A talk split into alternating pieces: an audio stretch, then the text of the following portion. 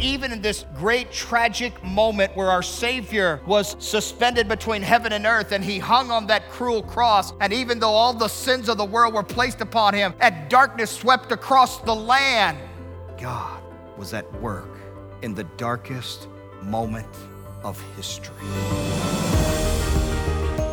Hello, this is Pastor Mike Sanders from the Open Door Church. I welcome you to our Hope Worth Having broadcast. Thank you for tuning in today. We are excited about studying the Bible together in Acts chapter 4. And so today we're learning about the increase of intolerance, part 2. So we're kind of just dissecting this chapter verse by verse, looking at the examples of the apostles and how they handled intolerance. And we definitely live in some times where the culture is very intolerant of Jesus. So, how do we handle that? Well, let's look into the Bible to get our answer. If you have your Bible this morning, I want you to join me in Acts chapter 4. We're at the final part of the passage of scripture for the series that we've been doing about the increase of intolerance and what is to be our response as believers as we face more and more opposition in our culture and our country when it comes to the proclamation of the gospel of Jesus Christ or just living out our biblical values day to day. Many of you may be aware of the great 18th century preacher Charles Haddon Spurgeon, long before the megachurch had ever been introduced into America, there was a man in England, in London, England, who was having 10,000 people gather every Sunday as he preached the Word of God. In one of his sermons, he brings up the story of a great Puritan. His name is John Bunyan. John Bunyan was the author of The Pilgrim's Progress. If you've not read The Pilgrim's Progress, every Christian needs to read it. You can actually go online, you can type it in, PDF it right into your computer or your phone or whatever device you have. But you need to read this great book entitled The Pilgrim's Progress. John Bunyan was a preacher, he was bold in his faith. Dr. Spurgeon says, What said John Bunyan after he had lain in prison many years simply for preaching the gospel? The magistrates said, John, we will let you out, but you must promise to not preach again. There are the regular clergymen of the country. What have you, as a tinker, to do with preaching. John Bunyan, Spurgeon went on to say, did not say, Well, now I can see that this preaching is a bad thing. It has gotten me into prison, and I have had hard work to sell enough laces to keep my wife and my poor blind child alive. I had better get out of this place and stick to the tinkering of the world. No, Spurgeon says, he did not talk like that. But he said to the magistrates, and I quote, If you let me out of prison today, I will preach again tomorrow by the grace of God. And when they told him they would not let him out unless he promised not to preach, he bravely answered, If I lie in jail till the moss grows on my eyelids, I will never conceal the truth which God has taught me. You and I are living in troubled times, and we are living in times where everybody is trying to cancel someone. And if you say something that somebody doesn't like, then all of a sudden they want to deplatform you or they want to critique you and they want to find fault with you and they want to minimize your effectiveness in your communication.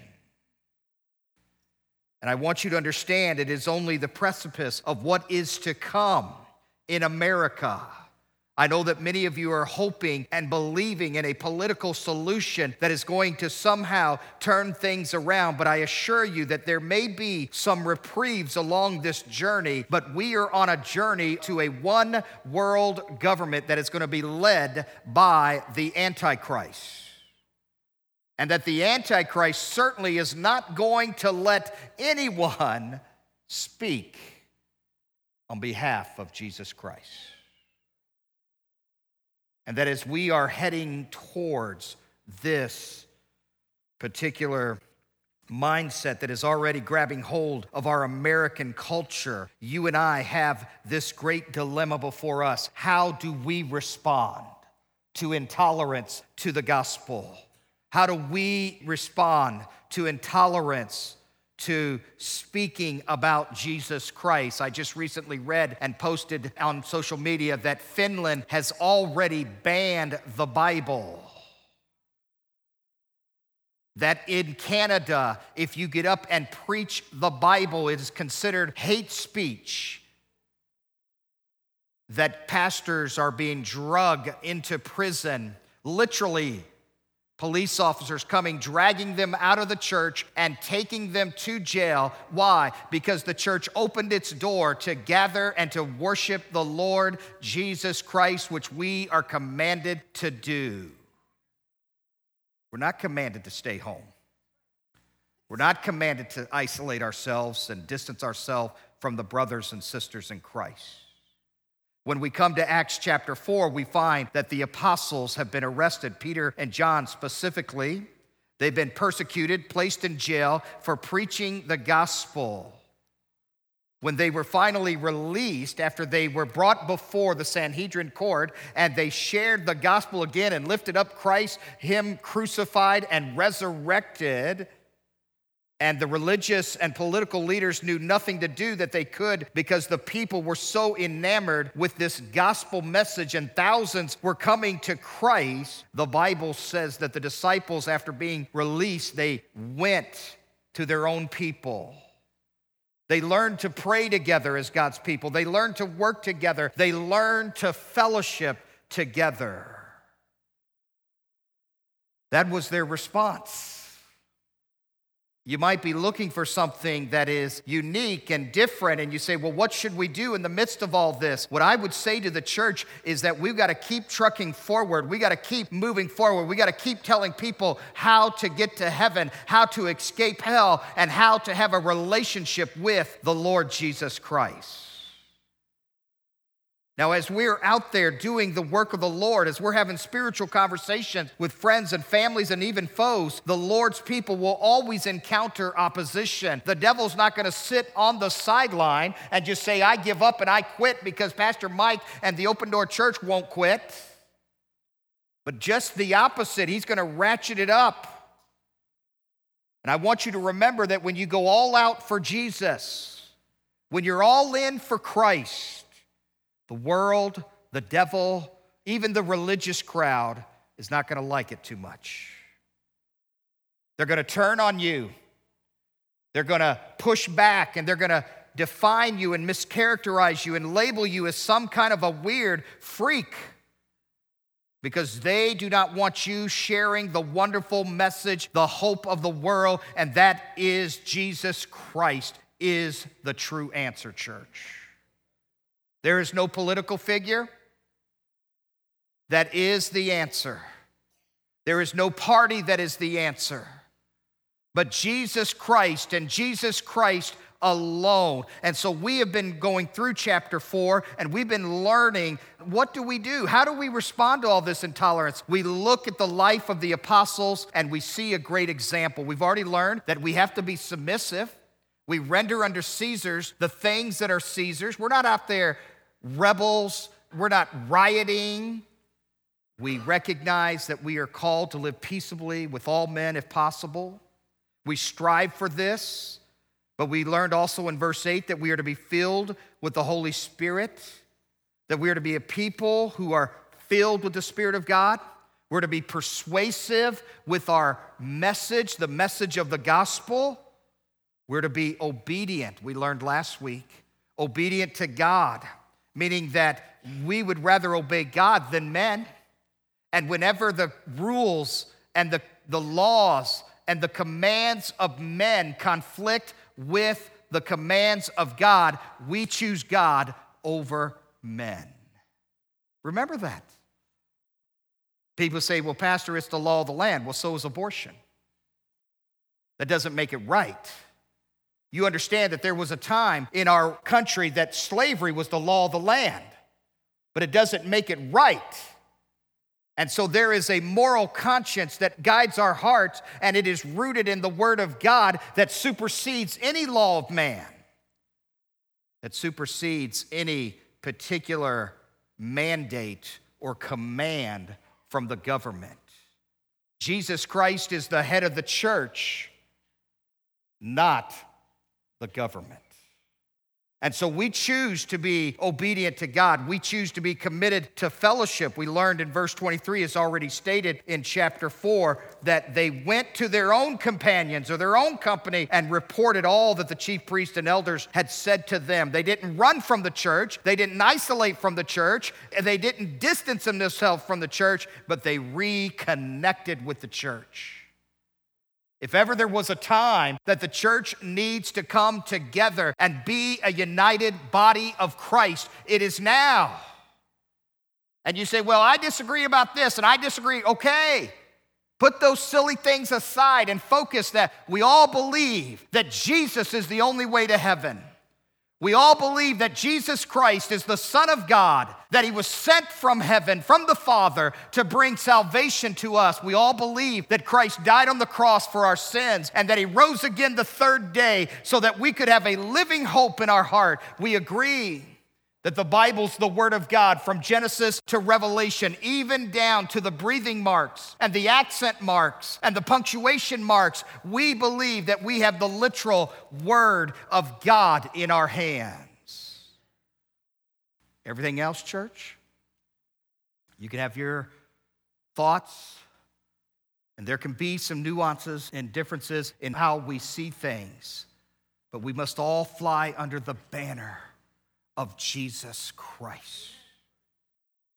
And that's what happens in churches is that they're worried about the little things and they forget about the major things. They minor on the little things. And as a result, they get splintered, they get divided, and they get to fussing and they get to fighting. And then all of a sudden, the devil is having a heyday in the halls of hell as he is laughing because the church is impotent because it is divided. But when a church comes together and says, Yeah, in the family of God, we got some people over here, they, they see this that way, and we got some people over here, they see this things that way, and they see things other ways, that's okay because we all fly under the banner of Christ that He is the true Son of God. And we lift Him up and we exalt Him, and that's what our church family is all about. So we learned about being committed to fellowship. We learned last week about being prayerful. Let me give you the last three things that we see as, as an example from the apostles. First is to be thankful. In verse 24 through 28, I want you to see what they did after they gathered at the church. The Bible says, when they heard that, when they heard the reports from Peter and John, when they heard what they had to say, the Bible says they raised their voice to God. Now, just stop there, church. You get a bad report, you get some kind of information that's not good, and you find out that the political leaders are, are making changes, and all of a sudden we have meltdowns. But what did the church do in the book of Acts? They lifted up their hands to God and started praising Him. They gave thankful praise to God. I wish that we, when we face problems, would not complain, would not divide, would not nitpick, but I wish that the people of God would lift their hands to God and say, Lord, we give you praise, we worship you, we give thanks to you. We don't understand everything, but we know you're in control, we know that you're in charge, and we worship you. It's very similar to what took place in Acts 5 verse 41, the Bible says that when the disciples departed from the presence of the council, rejoicing that they were counted worthy to suffer shame for his name. Have you ever counted it a privilege to suffer for God? Have you ever counted it as something, as being a blessing that God would allow you to suffer for his name's sake? Maybe you lost your job because you stood for Christ. Maybe you've been isolated from your family because your faith is real and you're following Christ hard. You're all in for Him, and the family wants nothing to do with you. Maybe you missed out on a job promotion because they were afraid you talk about Jesus too much. Well, friends, listen, anything that you have suffered for the cause of Christ ought to lead us to thankfulness, not complaining. Now, what is this thankfulness, this thankful praise rooted in? I want you to get this. They praised God that He was in charge. Their praise was rooted in God's providence. Look down to verse 28 of chapter 4. I want you to see this. It says, This is their prayer to do whatever your hand and your purpose determine before to be done. You see, God has a plan, and He harnesses all things that unfold in our life for His purposes. I'm not saying that God causes every tragedy and every trial and every problem, although He certainly can if He needs to. But every problem, sometimes we create our own problems, amen? we make bad choices and we make bad decisions and we go down the wrong road. The Bible tells us that the bridge is out and you better take a detour and you better go a different way, but yet we're too stubborn or we're too prideful and we keep going down that path. But God uses all things for His purposes. He brings it all together. You say, Well, I don't like this, and I don't like what the government did about that. Hey, listen, I'm telling you that God uses all things not some things, not just the things you like, not just the things that make you feel good, but He uses all things for His providence, for His cause, and for His purposes. Well, you see, what the people of God did in the book of Acts is they took comfort in trusting in God's sovereignty. God's in control. I don't know why it happened. I don't know what God's up to. But I tell you that God's in control. So the question upon each of us as believers why should we fear? Why should we fear if we can see God's hand is moving in all things, if He is in charge of all things, then why should we be afraid?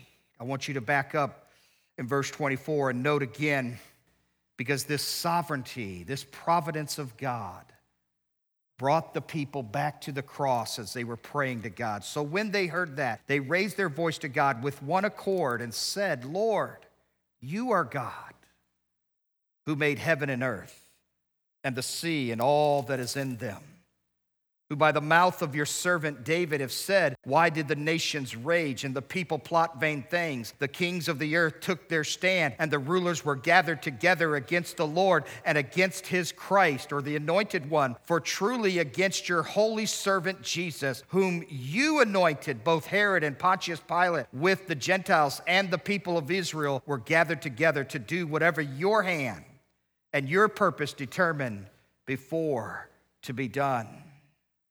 Now, Lord, look on their threats and grant to your servants that with all boldness that we may speak your word.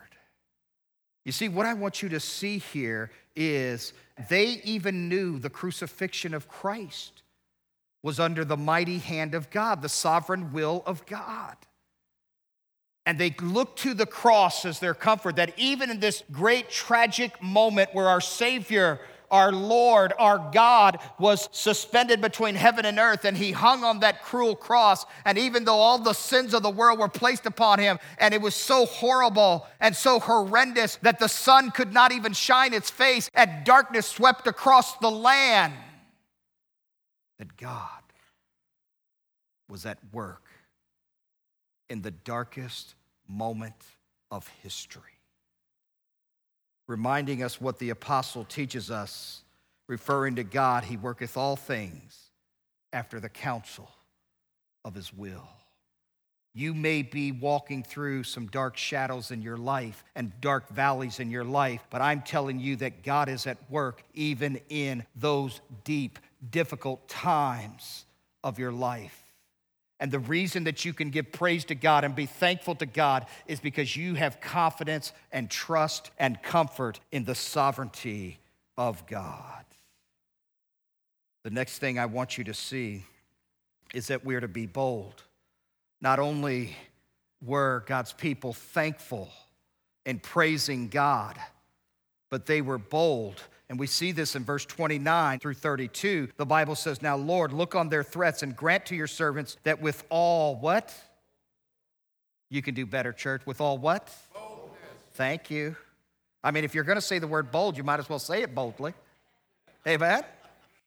That we may speak your word by stretching out your hand to heal, that signs and wonders may be done through the name of your holy servant Jesus. And when they had prayed, the place where they were assembled together was shaken. And they were all filled with the Holy Spirit, and they spoke the word of God with what, church? Boldness. Boldness. Now, the multitude of those who believed were of one heart and one soul. And neither did anyone say that any of the things he possessed was his own, but they had all things in common. Boldness was a characteristic of the early church. We see this over and over again. We already looked at it in chapter 4, but I want you to go back up to verse 13 because, again, we see that the disciples were bold. And this was the perception that the world had of them. Verse 13 Now, when they saw the boldness of Peter and John. I wonder what people think about you. Do they think you're afraid? I mean, if fear characterizes your life, that even the world say, What's up with them? They're scared of everything. Or do you have this testimony of being bold and not ashamed and not afraid for Jesus Christ and that your life is in His hands, it is in His control, and that He works all things, and all means all, and that's all that all means? Can God's people say amen? So I want you to know whether it's good or bad, triumphant or tragic, all things work together for good to them that love God. Jump back to chapter 2 and verse 29 of Acts. Again, I just want you to see the characteristic of these folks in the early church. Chapter 2, verse 29, the Bible says, Men and brethren, let me speak freely or boldly, is the idea of the word to you of the patriarch David that he is both dead and buried, and his tomb is with us to this day. And it goes on to teach the history of the Old Testament to the people so that they would know that truly Christ was part of the lineage of David. But over and over again, they prayed for boldness, they spoke with boldness, and they lived with boldness. And this was the key to the effectiveness of their ministry. And this is important in our faith because here's what we're told we're told to, you know, you be quiet and you be silent and you do what you're told to do. We're told that if we speak up, somehow there's something wrong with us. But I'm telling you, church, it's time to speak up for Jesus Christ. It's time to say something for Jesus Christ. It's time to step in and it's time to be bold for the Lord Jesus Christ. We need an unshakable confidence a faith that cannot retreat, a faith that cannot be moved. We need a God given courage in our hearts that tells us that we will not retreat, we will not give up. It is too soon to quit, and we will keep marching forward for the Lord Jesus Christ. Now, you might ask the question how do I, how do I receive boldness in my life? I'm glad you asked. I think that it begins with first being filled with the Spirit of God. Any boldness in our life is from heaven, it is from the power and the work of the Spirit in our life. Again, we go back to chapter 2 and we see in verse 4 that the Bible says they were filled with the Holy Spirit and they began to speak with other tongues as the Spirit gave them utterance. Do you know what this group was like before the Spirit came upon them? Fearful, hiding, wondering what the future might hold.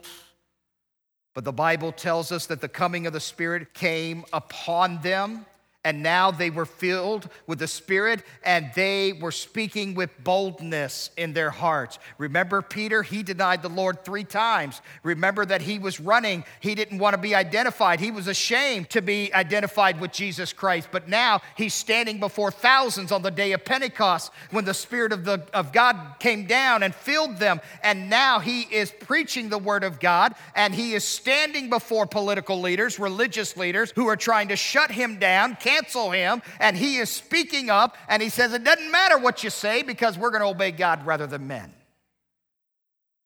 Now, where'd that come from?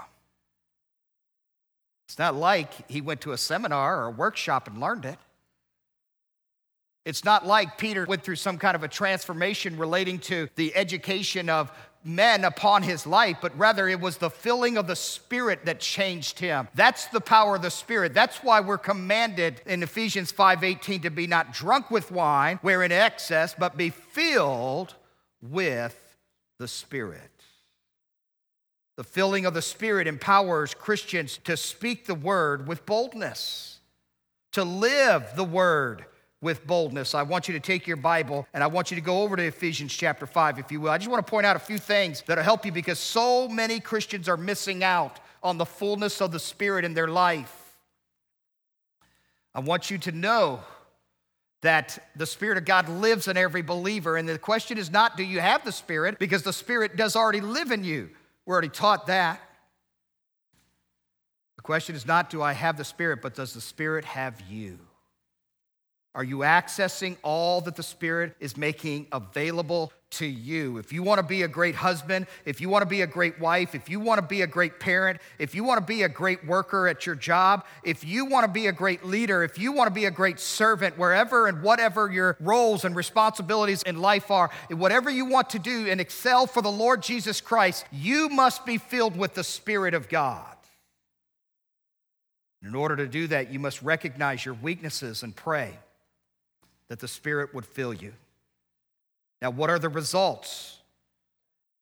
What are the results of a spirit filled life? Remember, I told you to receive boldness, you must be filled with the Spirit. The results are right there in Ephesians 5, verse 19. Speaking to one another in psalms, hymns, spiritual songs, singing and making melody in your heart to the Lord. Let me tell you that speaking God's truth to one another is a result. Spiritual conversations, it just flows out of you. It's just, you can't contain yourself. You, you just can't help it. You just keep talking about Jesus. Every conversation comes back to Christ. And if that annoys people, it's just something you need to understand is the reflection of a spirit that has filled your heart and you're so overflowing with Him, you can't help but lift up the name of Christ in your conversations. Another result is singing. Did you know that? Singing as a result of a spirit filled life. If you come to church and you don't sing, then you're probably not filled with the Spirit. Spirit filled people sing out. You say, Well, I don't like that song. Are you kidding me? Are you kidding me? Do we got to go back to that? Is, is this how far we've gotten? That if they don't sing my song that I like, then I'm not singing? Hello.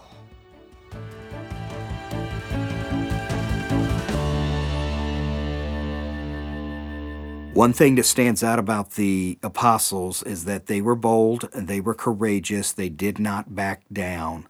They stood strong for the gospel, and that's what we need today a whole generation of Christians being strong and courageous, willing to give their very lives for the cause of Jesus Christ. And I hope that as you're learning about how the apostles handled intolerance, that your faith is not only being rooted, but emboldened and fortified as we learn to stand for Christ in this 21st century we want you to check out our website, hopeworthhaving.com. You might have a prayer request, and you can just go up to the contact button there on the right at the top, and there hit prayer requests. And we would love for you to send those to us. We'll take time to pray for you as we believe very much in the power of prayer. This is Pastor Mike Sanders reminding you that in Christ there is hope worth having.